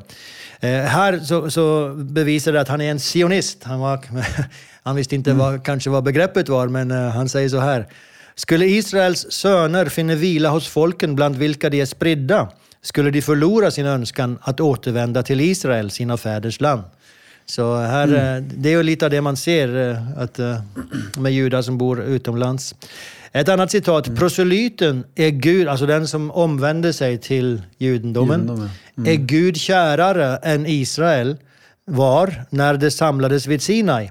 Eftersom Israel inte skulle ha tagit emot Guds miraklen i dess uppenbarelse, medan proselyten utan att se ett enda mirakel har helgat sig till Gud och tog emot himmelriket. Och eh, sen en tredje citat här. Smyck först dig själv, smyck sedan andra. Med andra ord, föregå med ett gott exempel. Så eh, bara till slut då, han, han dör ju till slut och eh, det, han hade ju när han var gladiator, då hade han också en tid där han var tjuv. Han, ja, han stjäl, stjälde. Och eh, när han dör så är det det faktiskt som kommer upp igen i ett, eh, en diskussion med Johanan. De hade väldigt många diskussioner och här så blir det väldigt hett. Och eh, det som diskuteras är när i produktionen av ett svärd eller en kniv kan den här svärdet och kniven bli orent? Alltså, återigen, det är en fråga som du och jag som kristen liksom inte förstår. Alltså, det skulle inte komma upp. Men alltså, när, innan den här kniven är klar, kan, när kan den bli oren? Och då så säger eh, Johanan, han säger efter att den har blivit renat i elden. Men Resh Lakish säger efter att den är polerad i vatten. Och då svarar eh, Johanan, ja, en tjuv känner en tjuvs redskap. Och, eh, så det var ju ett hint om hans förtid då. Och det, det gick så in på, på Resh Lakish, som hade alltså en hög integritet, att eh, han blev dålig eh, och eh, till slut så dör han efter den här diskussionen. Och Johanan Eh, står det då, han, han kan inte förlåta sig själv efteråt för att han sa vad han sa. Ja, just det. Nej, men och eh, Johanan ska ju också ha beskrivit det som att när inte eh, Resh Lakish var där, då var det som att han saknade sin högra hand till slut. De blev så eh, förenade liksom och eh, han, han blev en framträdande eh, lärare där. Det är ju så att det blir ju en del teologiska förändringar här till slut när vi liksom kommer in lite grann på effekten av Talmud, effekten av de här sammanställningarna och eh, där det då lägger grunden för modern judendom som ju har överlevt nu då i, i över 1500 år eh, med den här grunden som, som bas så att säga. Eh, ska vi bara gå igenom lite grann vad som, vad som ändå etableras här utav teologiska förändringar genom eh, rabbinsk judendom och genom Talmud? Ja, eh, alltså det, det är som du säger, alltså det, det blir en ny form för judendom som tar form efter eh, templets förstörelse. Och eh, det, det pratar man om, det, även de här kommentarerna som jag läste, de pratar om en, en ny form för judendom. Eh, men en av de principerna som de lägger ner väldigt tidigt är ju just det här med majoritetsbeslut. Alltså rabbinsk majoritet, det är det som nu blir avgörande. Även mm överför Gud själv. Och eh, mm. det finns en story då i eh, Bava Metzia, babyloniska Talmud, eh, där det, det, finns en story om en oenighet mellan Rabbi Eliezer och en eh, grupp rabbiner. Och eh, Rabbi Eliezer för fram en massa argument för, sitt, eh, för sin sak. Det handlar om en ugn är ren eller oren. Och hans argument blir förkastade. I desperation så säger han då, om halacha är på min sida, så låt detta trädet bevisa det. Varpå trädet rycker sig upp och kastar sig bort. Eh, 400 meter mm. eller vad det nu var. Um, och eh, då säger de, nej, inget bevis kan ges från ett träd. Och så säger han, mm. okej okay, om halacha är med mig, låt då den här floden bevisa det. Varpå vattnet i floden rinner uppåt. Och då så säger han, nej, inget bevis kan ges från en flod. Eh, mm. Och sen ett exempel till, men till slut så sa han, så kom det en himmelsk röst som ropade, varför argumenterar ni med Rabbi Eliezer när ni ser att allt, i allt så samstämmer halacha med honom? Alltså en himmelsk mm. röst. Och mm, mm. Överallt i Talmud, bat kol eh, kallas det här. Överallt i Talmud så är den avgörande, men inte här. Och eh, då så står rabbi Joshua upp och så säger han, det är inte i himlen. Det finns inte i himlen. Vad menade mm. han med detta? Jo, han menar att Tora har redan blivit given på Sinai-fjället och vi bryr oss då inte om en himmelsk röst, för du har för länge sedan skrivit i Toran, majoriteten ska man följa. Mm. Och rabbi Nathan mötte Elia och frågade honom, vad gjorde den heliga, välsignat vara honom, då detta hände?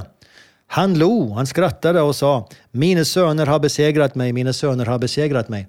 Eh, det, det, mm. det versen som han citerar är den versen som Paulus citerar. Det är inte i himlen så att ni ska fara upp för att hämta det ner, ej heller i dödsriket mm. så att ni ska hämta det upp. Så det är den versen han citerar. Eh, och då mm. menar han att beslutet är tagen från himlen och given till oss. Så där så baserar man då majoritetsbeslutet. Och det blir en stor skillnad då, för jag menar hela Tanach, hela Gamla Testamentet, då är det ju olika profeter som så att säga talar Guds ord och genom Mose, genom Josua så sker då de här miraklerna som ju liksom är det som bekräftar vad Gud gör. Men här nu så, så kan man säga att man eh, lite grann lämnar då. Det, är liksom det, det övernaturliga tilltalet, det har på något sätt upphört i och med Tanach och nu är det då rabbinerna som, som genom majoritet fastslår hur vi nu ska leva, hur vi ska tolka och så vidare. Men det är en ganska stor förändring får man ju säga. Ehm, ja. Och sen har vi en annan förändring också som blir viktig. Alltså om, vi, om vi jämför det här bara överför de Jesus-troende judarna Eh, och de, sen kyrkan då, så är det ju just det här med Messias eh, och relationen mm. till Messias. Och det har vi varit inne på tidigare, att det, det Messias, profetierna och hela det aspektet tonas ner i rabbinsk mm. judendom. Eh, det har att göra med att Bar Korpa eh, liksom blev proklamerad som Messias och, och det gick fel. Och andra kom upp också och utgav sig för att mm. vara Messias och det gick fel.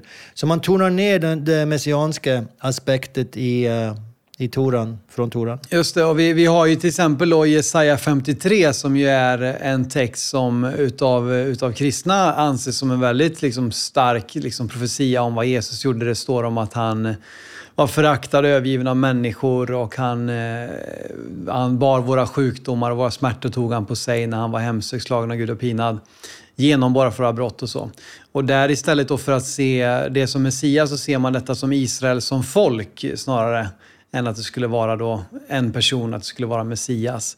Så att eh, det blir också där liksom en, en, en, en annan betoning så att säga. Ja, precis. Men låt mig bara säga det att det här betyder ju inte att Messias-tanken har försvunnit överhuvudtaget inte. Den finns väldigt klart tydligt med i judisk tro. Och mm. Maimonides då, som vi varit inne på, han formulerar ju sina 13 princip. Och eh, princip nummer 12 där eh, säger det, jag tror av hela mitt hjärta att Messias ska komma. Så mm. eh, därför så har vi ju det fortfarande. Men det är liksom annorlunda, det är nedtonat. Mm. Vi har varit inne på det här också just, men att det finns ett slut på profeterna. Alltså i och med Malaki, som är den sista boken i Gamla Testamentet, eller Tanach. Eh, det är inte den sista boken i Tanach, de har en annan ordning. Eh, men det är den sista profeten, i alla fall kronologiskt så att säga. Eh, och då ser man det som att där upphörde helt enkelt profetrösterna som ju då liksom hörde direkt från Gud och talade Guds eget ord. Det har liksom upphört nu och nu är det som sagt rabbinerna, de lärde, som diskuterar eh, och, och argumenterar istället. Då. Och så och, det sista det du var inne på också, ja förlåt. Nej, bara, bara just det där med profetian där. Det går ju väldigt eh, på tvär av det som kyrkan kommer att undervisa. Eh, jag skulle mm. önska att allt mitt folk var profeter. Ja, där har du ju den versen mm. som du lägger väkt på. Så, eh, och det som står då i, i eh, Efesierbrevet om profetisk gåva och så vidare. Och så var vi inne på detta då med att eh, hur man uppnår förlåtelse utan offer. Och då är det helt enkelt bönerna som vi redan var inne på. Det är det som ersätter och därför så, så har man då också, eh, det, det, är väl Amida eh, det kallas va, de här dagliga bönen. Det var 18 eh, benediction säger man på, på, på engelska och det är väl lite, alltså bön är lite, nästan lite svagt eh, ord kanske för att översätta men, men det är i alla fall ja, 18 välsignelser och så. Um, och uh, där har vi varit inne på, vi har nämnt om det redan innan här, men just i den här konfrontationen som ändå blir då med både med judar som ju följer Jesus, blir Jesu lärjungar och även med kyrkan i stort så, så lägger man ju också till en nittonde bön eh, som, som helt enkelt gör det omöjligt för eh, en Jesus-troende jude, att, eller Jesus-följande jude, att be med i de här bönerna. Vill du beskriva lite grann? Ja, alltså det, det här händer ju väldigt tidigt. Många menar att det händer år 90. Eh, mm. Och Shimon Hakatan är den som sägs ha har formulerat den här bönen, välsignelsen, eller egentligen en förbannelse. Då. Men eh, alltså, syftet med den är ju uh, att kunna skilja ut de Jesus-troende judarna för de skulle inte kunna säga den här bönen. Och sen så finns det väldigt många olika varianter av just den. Men jag, den, den, tidigaste, så vitt jag vet, det är den som kommer från Kairo Genisa. Eh, och den eh, går tillbaka till, om det var, är det runt 1000-1100. Eh, mm. Men där så hittar de i alla fall, och, och den säger ungefär så här, ja, den är ju skriven på, inte på svenska, men så här. För de avfälliga finns det inget hopp och ryck upp arrogansens rike snabbt i våra dagar. Må nasaréerna och sekteristerna förgås som i ett ögonblick. Låt dem utplånas ur livets bok och inte skrivas tillsammans med de rättfärdiga. Du är prisad, o Herre, som underkuver de, underkuver de högmodiga. Så mm. här är då begreppet nasaréerna och eh, sekteristerna, eh, minim, alltså na, och minim. Så mm. det, idag, fortfarande idag så kallas den kristna för nasaréer, alltså på hebreiska notsrim.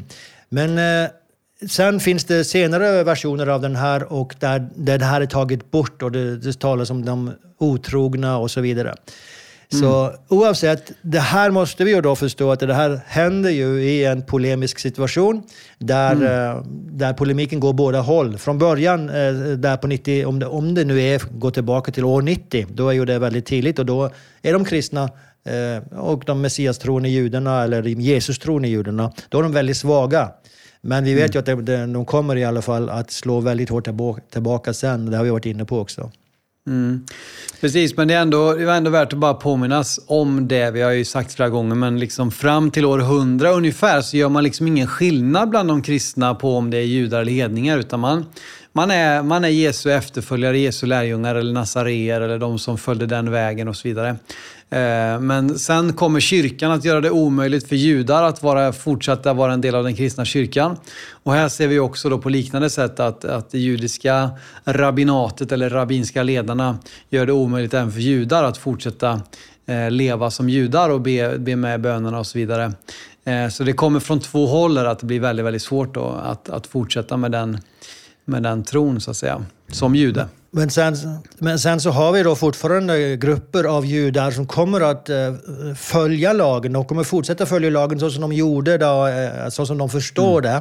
det, in till uh, alltså templets förstörelse. Så vi har två grupper, ebioniterna och nazareerna, som vi vet historiskt sett, de fortsätter åtminstone fram till 400-500-talet. Eh, ebioniterna, mm. de, de är Jesus troende men de anser Jesus endast som en människa. Så eh, kyrkan anser dem för, för irrlära. Och eh, ja. nazaréerna, de, eh, de blir också ansedd som, eh, som en irrlära, men de tror verkligen att, att Jesus är Gud, men de förkastar evangelierna.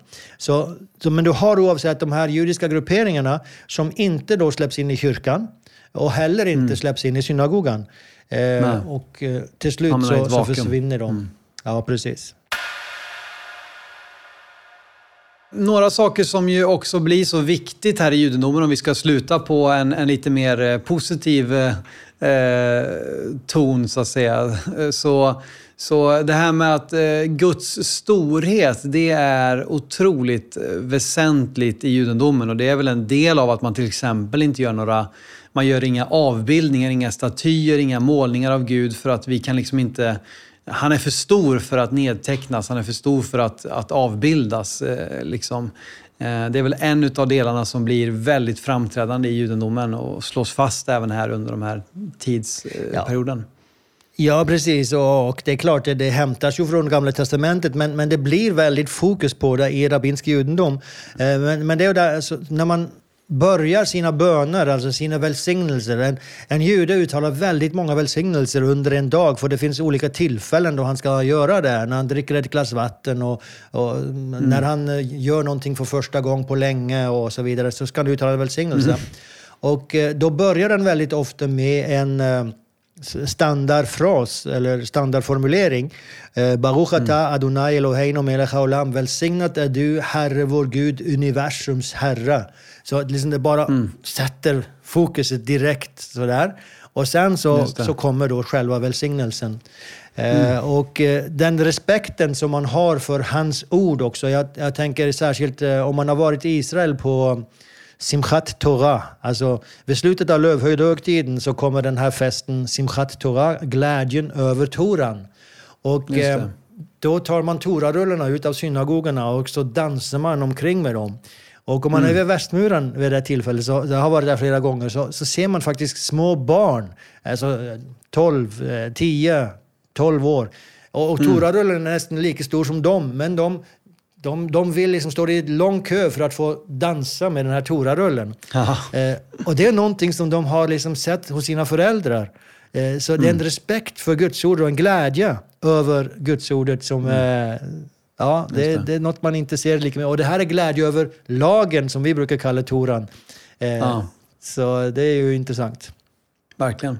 Och eh, något som ju också, även om man inte längre kan offra på det sätt man gjorde under tempelperioden, så är fortsatt omvändelse ett väldigt centralt begrepp. Och eh, inte minst så, så är det ju så att vi har ju Jom Kippur, den stora försoningsdagen, som är en av de största. Liksom, den är fortfarande otroligt väsentlig och där man då ska omvända sig och be om förlåtelse för, för sina synder, så att säga.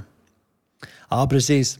Uh, och, och, faktum är ju att just nu så är vi inne i en period uh, av slichot. Uh, alltså innan nyår och perioden mellan nyår och Jom Kippur.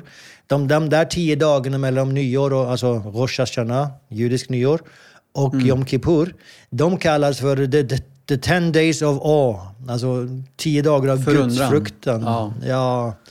Eh, men även innan så börjar man att eh, gå till synagogen på, mitt på natten, alltså tidigt på morgonen, fyra tiden och blåsa i shofar och ropa till Gud om omvändelse. Och jag har varit med på det här och det rör väldigt djupt i, mm. i hjärtat när man hör och ser det här. Och de har, alltså jag, jag, skulle vilja säga så här, och det, det kanske låter lite fattigt att säga, men judar är världsmästare i att be om förlåtelse. Alltså ja. att, att, vända om. Så de har väldigt mm. många böner som handlar om det. På, på, på eh, Jom Kippur, som du nämnde, så har de en bön där de har en synd för varje bokstav i alfabetet. Så säger de Ashamnu, Bagadnu, Gasalnu, Dibanu, Dofi. Så har de en synd för varje bokstav och så ber de om förlåtelse mm. för det. Eh, men mm. jag, har, jag har ett utdrag här från en, en bön som heter Al-Khet eh, om synd. Och, och, jag bara läser lite utifrån den. Den är lång, jag ska inte läsa hela, men jag ska läsa delar.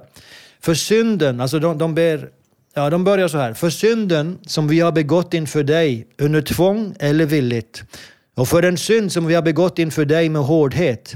För synden som vi oavsiktligt har begått inför dig. och för den synd som vi har begått inför dig med ett uttalande av läpparna, för den synd som vi har begått inför dig med omoraliskhet, för den synd som vi har begått inför dig med öppet, i öppet eller i hemlighet, för den synd som vi har begått inför dig med kunskap och med svek. Och så fortsätter det genom tal, att lura en medmänniska, mm. felaktiga tankar, genom en församling av otukt, genom uh, muntlig uh, bekännelse, respektlöshet för föräldrar och så vidare. och så vidare. För allt detta, förlåtelsens Gud, förlåt oss, förlåt oss, sona för oss. Mm. Och sen fortsätter det och så kommer det, för allt detta, förlåt oss. Så mm. eh, som sagt, jag har varit med på Yom Kippur också, synagogan, och eh, hört och deltagit i det här och det, det är väldigt renande. Just nu då så går, genomgår staten Israel, alltså där mm. det är massivt, så genomgår väldigt många just det här på eh, slichot, ber om förlåtelse. Och du kan tänka dig vad det gör, för de ska be om förlåtelse till sina grannar, till alla som de har gjort fel emot. De ska fysiskt mm. gå och göra det här. Eh, så du kan tänka dig vilken helande process det där är. Ja, verkligen.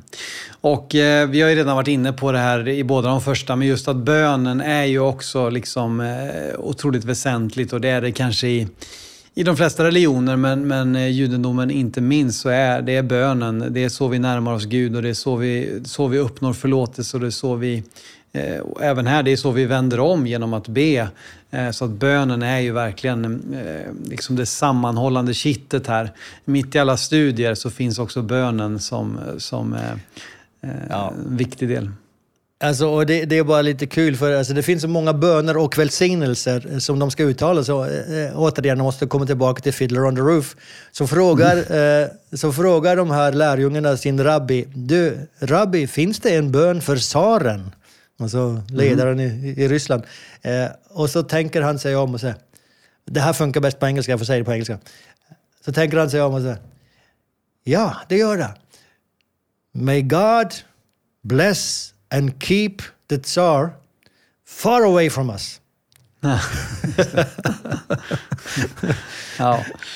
ja, men det var, hade kanske varit det bästa. Men du, ja, eh, det här lägger grunden för ett samhälle som nu hålls samman av studier och det är det som är, blir det kännetecknande och eh, som ju bevarar judendomen genom all tid av förskingring, förföljelse, rent utav eh, eh ja, men, eh, förintelse rent utav så, så lever judendomen kvar och eh, till slut får de sitt land också. Eh, men det här var ju eh, varför just år 500 var ett sånt viktigt år där den babyloniska talmuden eh, sammanställs och läggs till grund då för fortsatta studier och fortsatt judiskt liv under många århundraden framöver.